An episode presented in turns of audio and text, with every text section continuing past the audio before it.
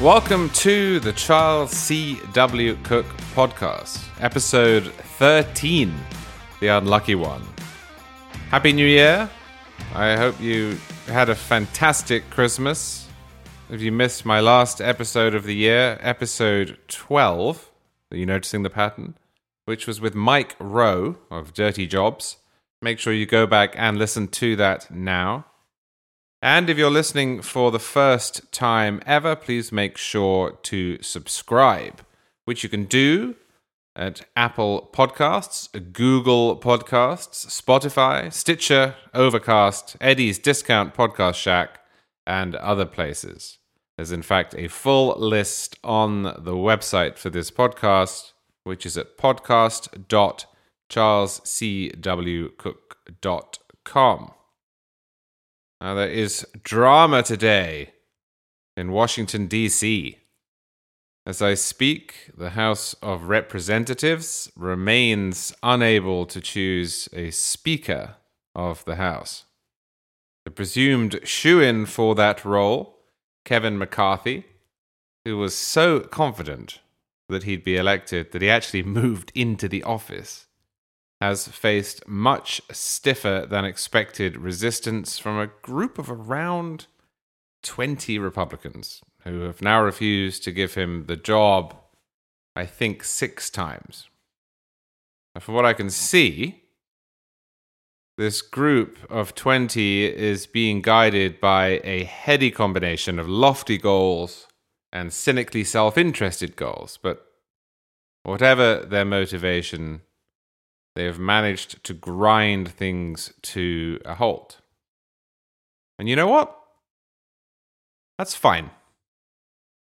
Personally, I don't think it matters that much who is the Speaker of the House. What matters is how many members of each party there are and what those members believe. Kevin McCarthy, Steve Scalise, Jim Jordan, pick anyone and the fundamentals will not change much. If I were in the House, God forbid, I'd probably back McCarthy and get on with it.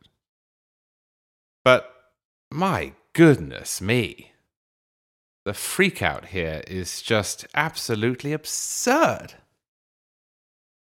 Now, as you all know, I'm about as big a champion of the role of Congress in our system as you'll find.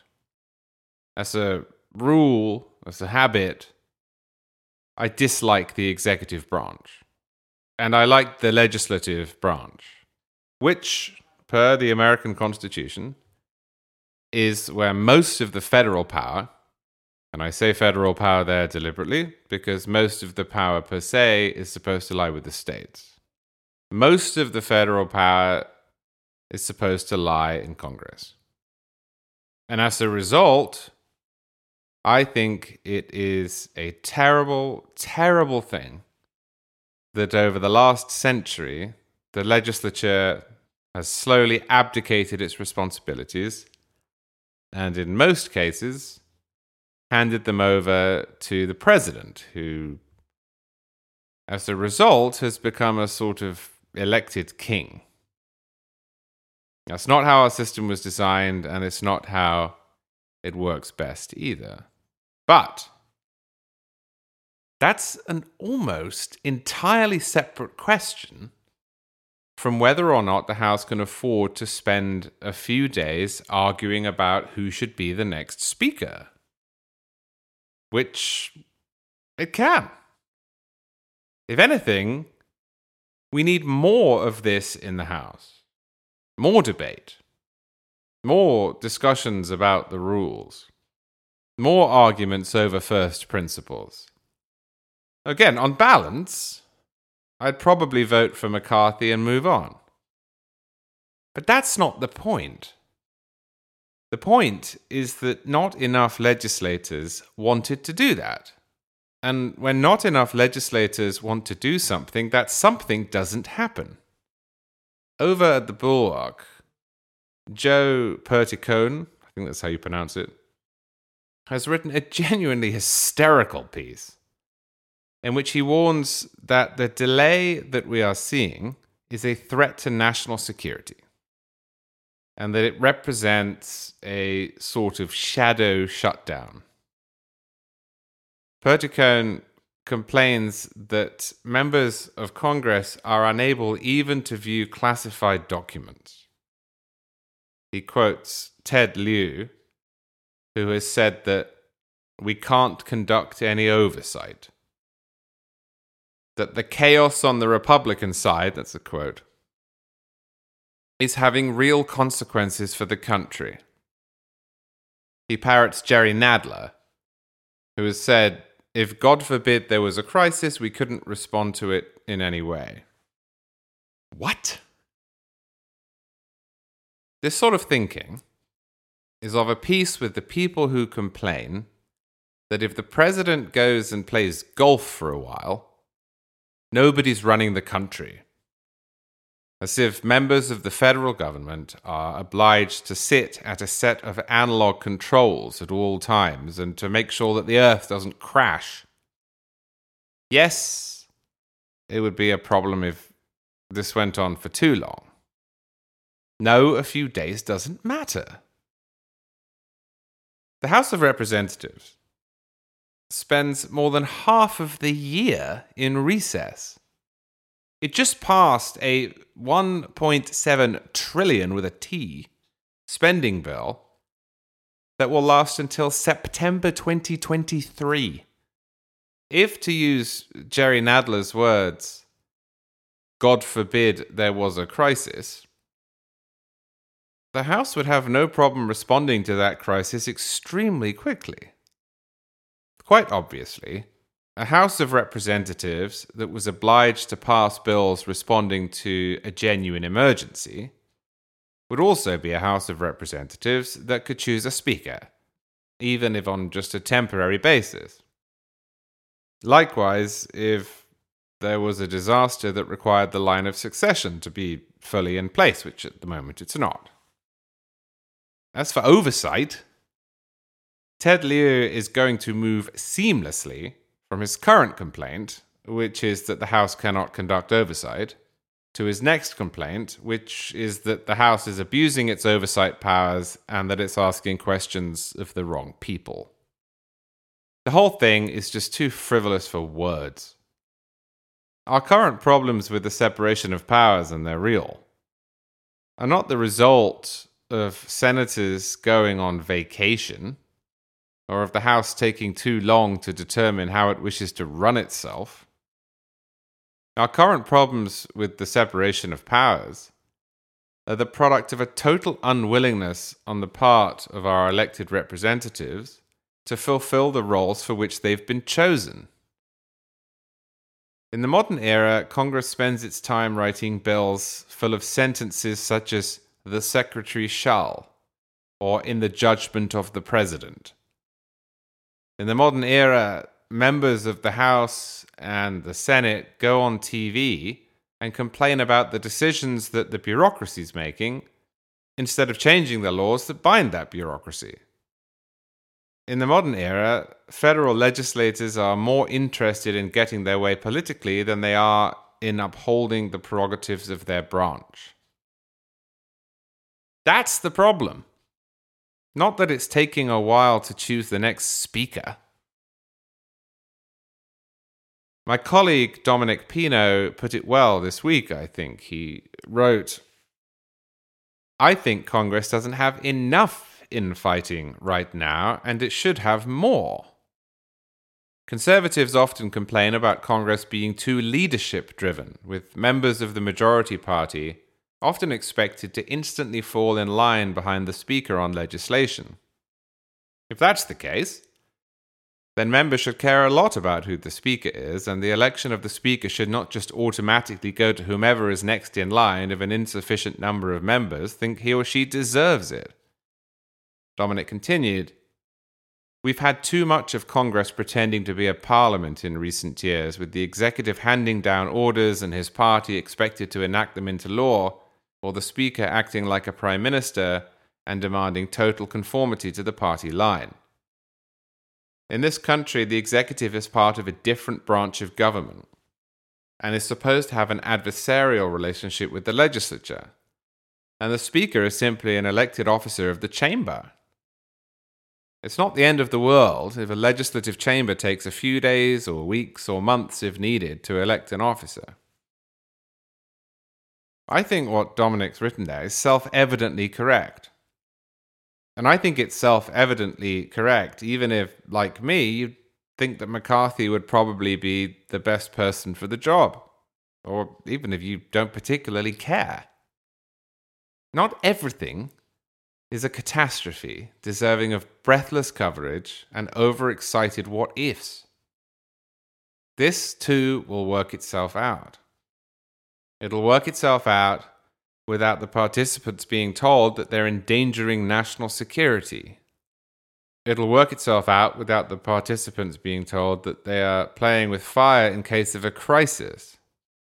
It will work itself out without the participants being told that they are endangering oversight. We have a new House after a national election, and that House is undecided on who should be its leader. It should take the time that it needs, and rest assured that in a couple of months, everyone will have forgotten that this ever happened, and they'll quickly go back to reporting the next republic ending disaster apparently looming on the horizon. And my guests today are Andy Kaplan and Steve Pirris, who respectively are a cardiac electrophysiologist and a neurosurgeon. Andy and Steve, welcome to the Charles C.W. Cooke podcast. Thank you, Charlie. It's good to be here. Thank you, Charlie. Appreciate the invite. All right. So, for anyone who doesn't know, earlier this week, there was a terrible incident during a Monday night football game between the Buffalo Bills and the Cincinnati Bengals, in which Bills safety Damar Hamlin collapsed on the field. Uh, Hamlin was attended to on the field, and then he was rushed to a nearby hospital where he was until a few minutes before we started recording, at least, intubated and unconscious. But in the last few minutes, we've actually had some great news. The Bills have announced that Hamlin is neurologically intact. That's their phrase. And some sports reporters have related that he woke up and communicated in writing a desire to know who won the game. So for now, touch wood, uh, it's looking as if the news could be good. But I want to dig in a bit to what happened. In a statement, the Bills announced that Hamlin had suffered a cardiac arrest, which, if correct, would be the first time that this has ever happened in the history of football. Um, I've seen in the last few days some people pointing out there was a player in 1971 named Chuck Hughes who died on the field while playing for the Detroit Lions. But I looked up that case, and Hughes had a heart attack and as it turned out, undiagnosed arteriosclerosis. And from what I understand, a heart attack is not the same thing as a cardiac arrest. So, for, for the layman among us who see these phrases thrown around, conflated, mixed together, confused, Andy, can you explain what a cardiac arrest is and what the difference is between a cardiac arrest, such as the one that the Bills say Damar Hamlin had, and a heart attack? Absolutely. The heart, at its basic essence, is a pump that helps to circulate the blood. And that pump action is driven by electrical impulses that run through the heart to stimulate the muscle. A cardiac arrest occurs when some rhythm disturbance interrupts the normal function of the heart, causing it to stop pumping and circulating the blood and this results in rapid loss of consciousness due to a lack of blood and oxygen flow to the brain. On the other hand, a heart attack is when there is actual damage to the heart.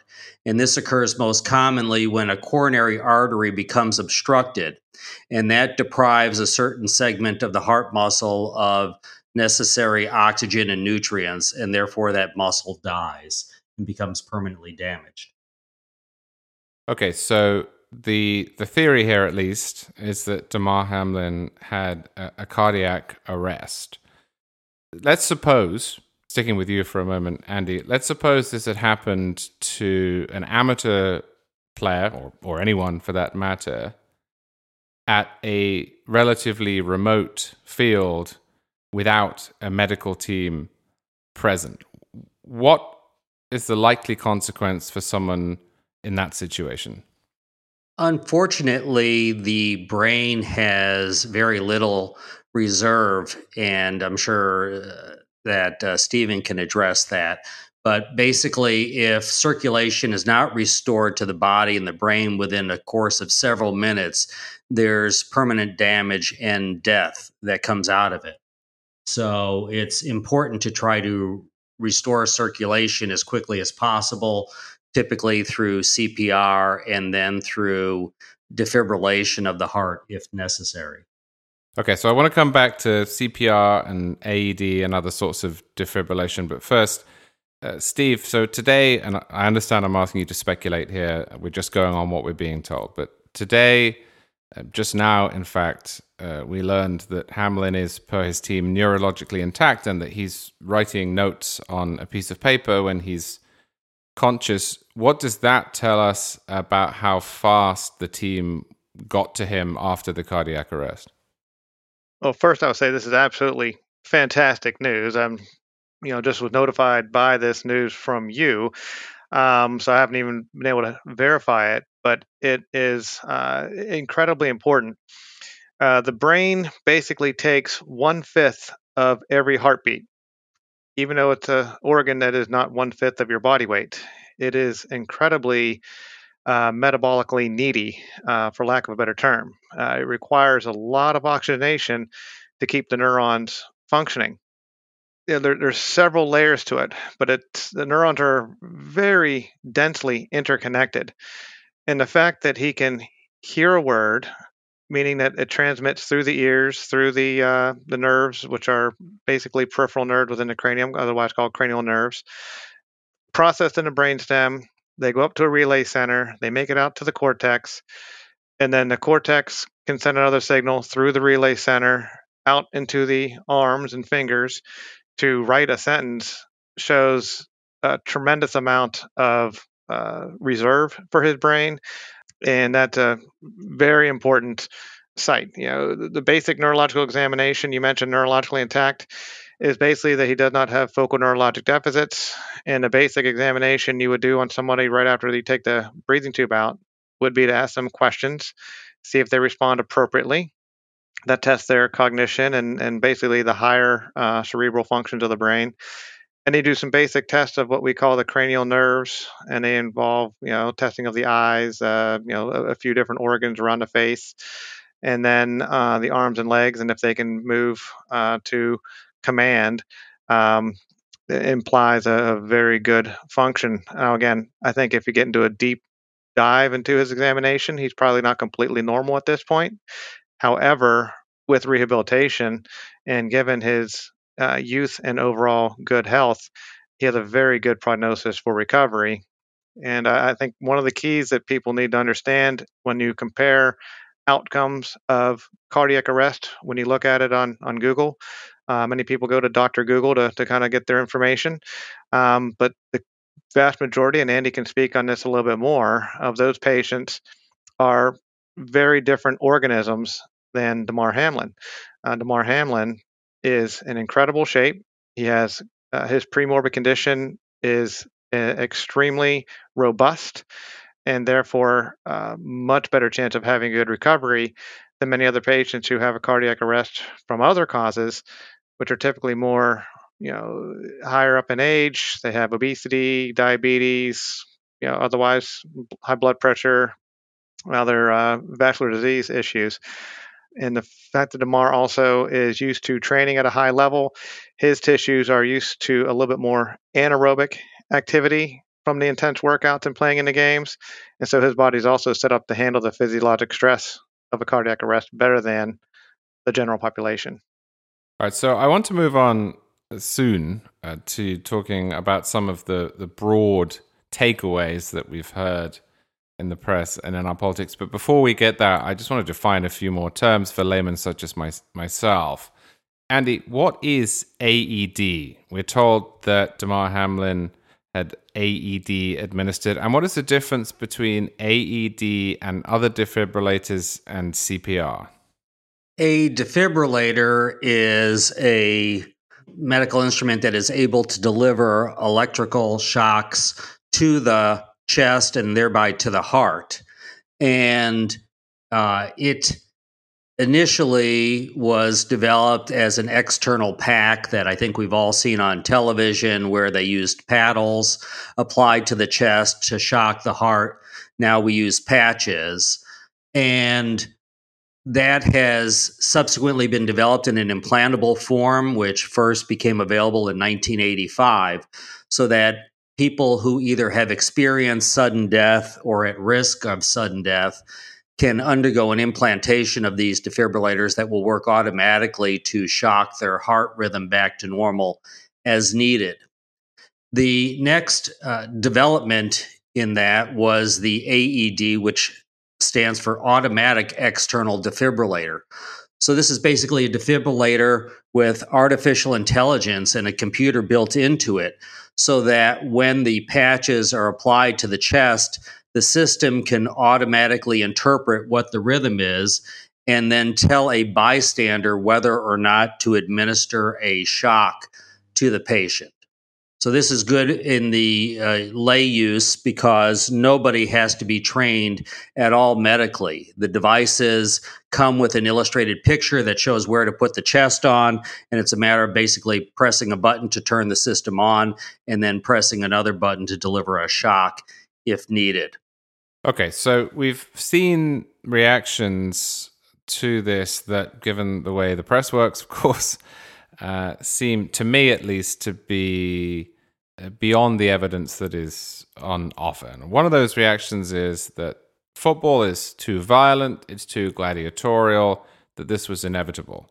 Another of those reactions is that this is the result of the COVID 19 vaccine or the COVID 19 boosters. I want to take them one by one. So, the phrase I'd never heard of that has popped up all week is, uh, and correct me if I'm saying this incorrectly, is commotio cordis. And the theory here is that Damar Hamlin was hit in the chest with such force and at an exact point in time that interrupted his heartbeat and that this led him to go into cardiac arrest. So, first off, Andy, can you explain commotio cordis and then perhaps tell us whether or not you think that this is the sort of thing that could be prevented or whether this is just a statistically freak accident that you're going to get, you know, after 100 years of playing football at all levels in front of cameras. Cardiac arrest is most commonly related to a rhythm problem that we call ventricular fibrillation, where the electrical signals in the heart become completely disorganized. Commotio cordis uh, is a situation in which sudden blunt trauma to the chest results in triggering ventricular fibrillation and sudden death. And this has actually been known as a phenomenon for several hundred years, but primarily in the last several decades, we've seen it in association with uh, sporting events and especially in young people. Typically, we think of commotio cordis as occurring uh, related to baseball players getting hit in the chest with a ball or hockey players getting hit in the chest with a puck. So it's typically some object that results in trauma, but it certainly can occur uh, in a variety of different circumstances, such as the one that most likely occurred with Mr. Hamlin, where he was hit with shoulder pads to the chest uh, at an unfortunately poorly timed uh, relationship to his heartbeat. Well, how poorly timed? I mean, I read somewhere that, that the window is 20 milliseconds. So I, I don't know how to parse this statistically, but is this a sort of thing that you could ever prevent, or is this going to happen in contact sports at some point?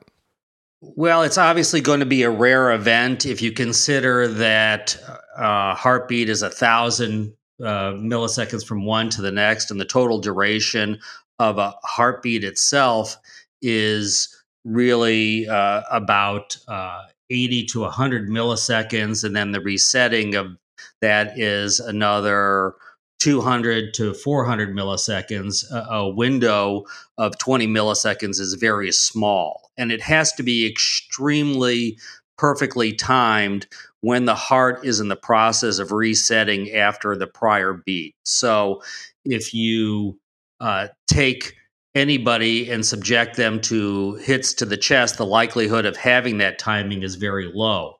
And then you factor in on top of that that you have to have a certain velocity for that trauma to occur and a certain orientation relative to where the heart is located in the chest and it's going to become an extremely rare event but certainly is is well described and there are similar sorts of situations that occur probably at least once a year or more around the world.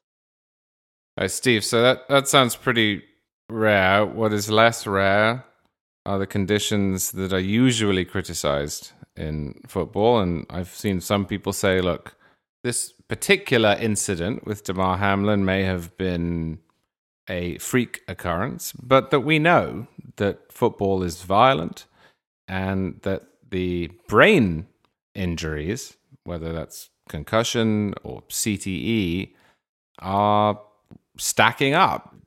What, what do you think of those criticisms? Is is that true? Is there anything we can do about it? Is it avoidable?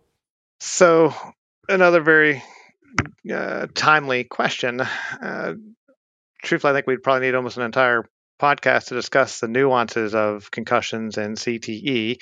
Uh, I did my training in Pittsburgh, uh, where much of the concussion research uh, was started, and um, very you know friendly with some of my mentors who just designed what's called the impact test, which was very uh, popular as a fantastic method for determining um, basically you know this, many of the nuances of cognition, not only where the people taking the test get the questions right, but also how quickly did it take them to get the questions right? And how smoothly were their movements uh, when answering the questions when using a computer mouse? Um, there's so many nuances uh, to concussions and brain function not even to mention all the uh, underlying genetic factors. Uh, you know there's a whole world that we're just kind of getting awoken to called epigenetics, where people might have a genetic predisposition to a certain condition, but then certain environmental influences will determine on whether or not that condition gets expressed. Um, and so some people just unfortunately have a little bit more uh, predilection for having concussions and then CTE. Uh, is it the repetitive small head traumas of, of linemen? Is it the high speed collisions of uh, the, the skill players? And this is not unique to football. Uh, this is something that occurs in soccer with uh, some frequency, not only with heading the ball, but also some of the tackles and people jarring around. And, and that's another major feature with head injury that I think that most people don't recognize is that the majority of head injuries are really with the brain kind of sloshing around the inner confines of the skull. Uh, the skull itself is is evolutionarily set in a way that a lot of the forces and the vectors of the force get distributed through the skull. And it's the velocity change of the brain moving, hitting against the inside of the skull that leads to many of these uh, brain injuries. Again, this is an evolving world. There's absolutely no concrete diagnostic test that can tell if you've had a concussion or not, despite all the comments on Twitter. Everything is based on your impression of the injury and what the patient tells you they are feeling. There is no imaging study, there is no blood test, there is nothing concrete that says you have had a concussion or you have not had a concussion. And that what makes this field so difficult to treat and how to properly manage. Steve, you're not suggesting to me that people on Twitter are speaking without the requisite knowledge or judgment, are you? All right, so the second, and this is a nice segue perhaps uh, to the second takeaway, if we can call it that, that people have offered up, which is that the uh, incident clearly shows that the COVID 19 vaccine is not only useless, but it's dangerous. Um, Charlie Kirk of Turning Points USA implied that athletes, since the advent of the COVID 19 vaccine, are dropping like flies all over the place. He didn't provide any names, of course. And others have danced around this. Um, is there anything to this, or is this post hoc ergo propter hoc, Andy?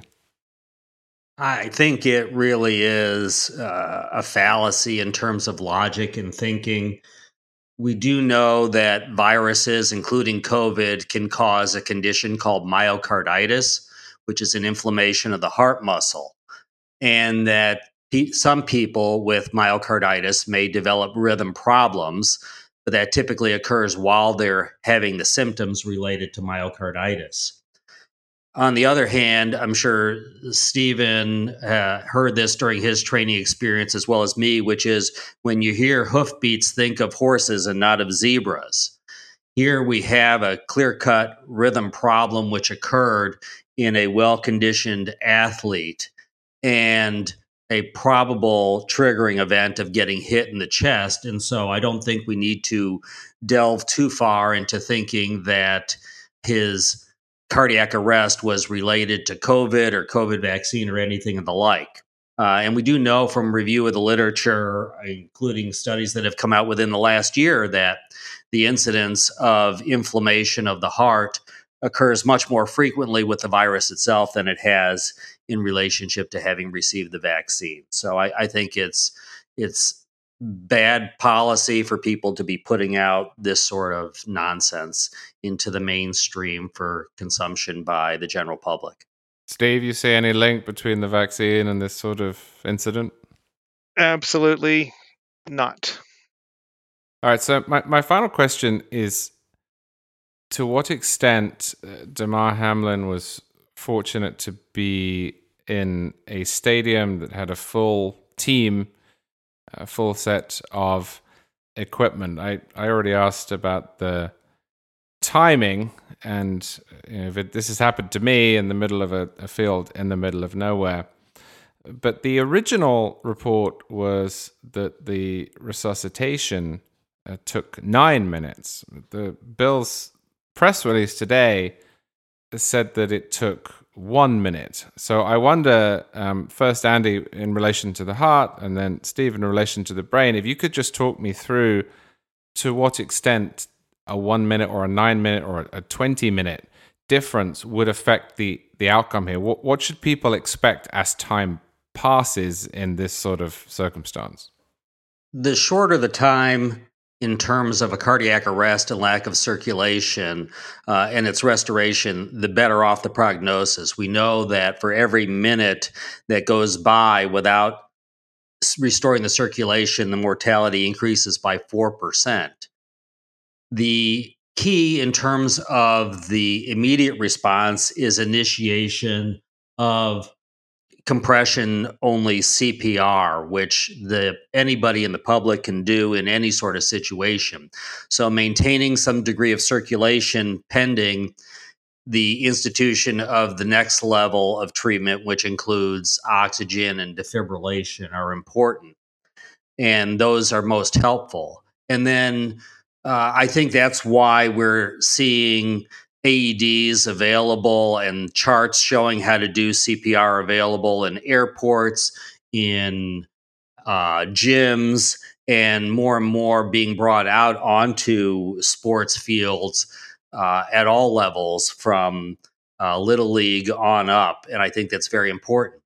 The other advantage that Damar had was in terms of having a world class uh, healthcare system and hospital available to him within minutes, where once he got there, he could undergo institution of what's called hypothermia protocol, where they chill the body down to between around 89 to 93 degrees Fahrenheit or 32 to 34 degrees centigrade. And this allows, again, preservation and improvement in brain function that Stephen can speak to. But typically, hypothermia is utilized for 12 to 24 hours, after which time you rewarm the patient and then are able to reevaluate their neurologic function. So he had the perfect setting of having people available who could rapidly institute CPR, rapidly defibrillate with an AED, and then ability to be rapidly transported just a couple of miles away where he could receive state of the art care. And I think that the result that we're seeing is uh, hopefully a very good outcome with full recovery of neurologic function and uh, all that goes with that. Steve? Yeah, I would second, um, you know, everything that Andy had said. I, I don't know any of the particulars of how he was treated. Um, hypothermia is a uh, treatment utilized to try to slow down uh, metabolic activity. It hasn't been as wonderful in some uh, disease processes that affect brain function as with others. Um, and not only that, but there's also medications that can be utilized to sedate the brain and help to minimize. Uh, you know, as I mentioned back at my first answer to your question, one fifth of every heartbeat goes to the brain. It's a highly metabolically active organ. And so sometimes there are also medications that are given to slow down that metabolism that basically, in layman's terms, flatline uh, on an EEG to settle down the amount of oxygen that the brain needs and help during the recovery. As his vitals stabilized quickly, that's very important. But there's also a point after what you call an, ischemic or lack of blood flow, uh, an ischemic insult, that can cause the brain to rapidly swell afterwards. And that was also part of the key for his recovery. Uh, that A, timing of restoring the heartbeat so that he can get oxygenation to the brain is critical, as well as trying to minimize potential brain swelling. And um, he was in a, you know, the University of Cincinnati is very well known to be a, a world class institution uh, across many medical specialties. This, of course, doesn't matter in any cosmic sense, but just from a purely medical point of view, is it possible to suffer this sort of traumatic event and return to playing, or is this almost certainly the end of his playing career if he makes a full recovery? Uh, I don't see any reason why he couldn't uh, make a full recovery and go back to playing. Uh, again, I think he will have to undergo diagnostic testing to make sure that there aren't any other cardiac issues. Uh, we're presuming that it was commotio cordis that caused this uh, arrest to occur, but we also know that there are athletes who have other uh, causes for rhythm problems, uh, either increased growth of the muscle tissue uh, or weakness of heart muscle tissue or genetically related rhythm problems. And I think he'll require a full screening and evaluation. Uh, to make sure that he has a structurally normal heart and no other genetic abnormalities which could predispose him to rhythm problems if those things are excluded, then I really don't see any reason why he could not return to playing. I, I certainly wouldn't count on him being there for the playoffs this year, but presuming yeah. he uh, that things go his way, he could be back by next season. All right. Well, thank you so much to Andy Kaplan and to Steve Pirris for joining me on the show. Thanks for the invitation. Yeah, thank you, Charlie.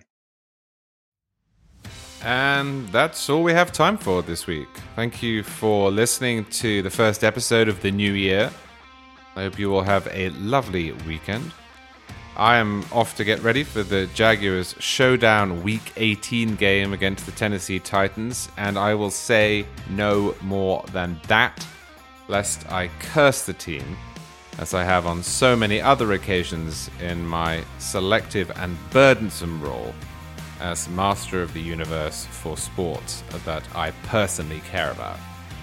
See you next week.